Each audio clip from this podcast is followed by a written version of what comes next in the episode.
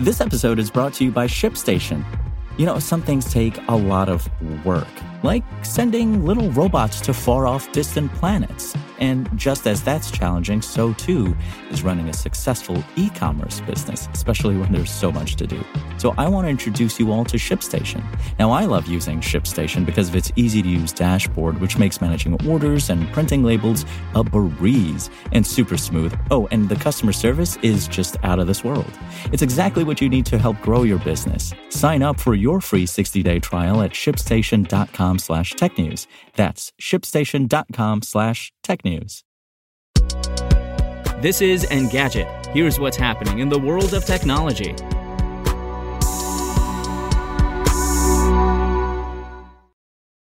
It's Wednesday, March 29th. Overdrive, the service you can use to borrow ebooks, audiobooks, and other digital media from your local library, school, or university, is shutting down. In a blog post spotted by TechCrunch, Overdrive announced last week it would shutter the app on May 1st, 2023. The company first shared it was planning to sunset Overdrive in 2021, revealing at the time that it would delist the service from app stores in February 2022. The shutdown represents an effort by Overdrive to move the majority of its users over to its newer Libby app. The two services have existed alongside one another since Overdrive introduced Libby in 2017, though there's little reason to use the older app. Libby offers a handful of features that aren't available on Overdrive, including, most notably, support for multiple library cards, a unified bookshelf for all your loans and holds, and Apple CarPlay support. If you use Overdrive to enjoy books on your e reader, you're probably wondering how the shutdown will affect your Kindle or Kobo. Amazon did not immediately respond to Engadget's request for information on how it plans to handle the transition.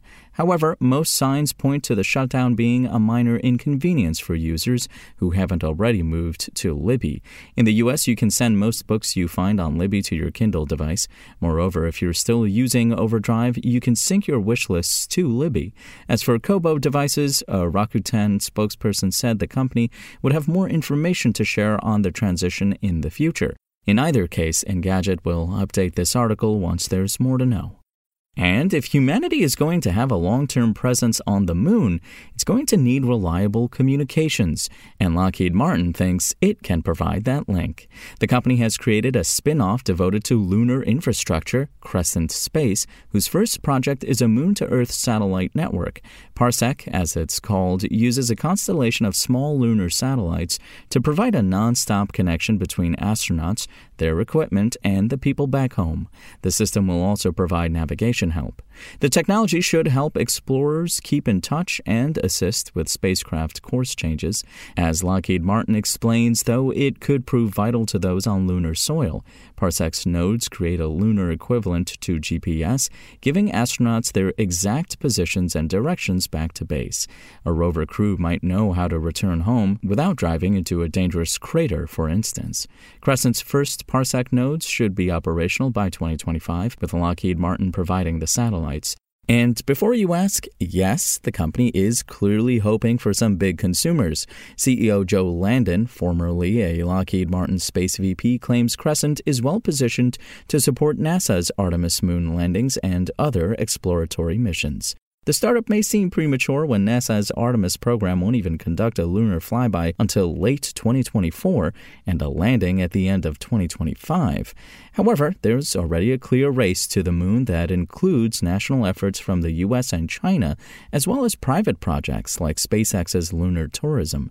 Crescent could help Lockheed Martin profit from that rush without disrupting its existing businesses. If you want to catch the latest tech news as it's happening, check out Engadget.com or tune in again every weekday.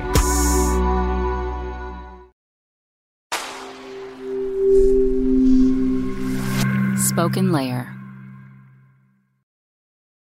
Want to learn how you can make smarter decisions with your money? Well, I've got the podcast for you.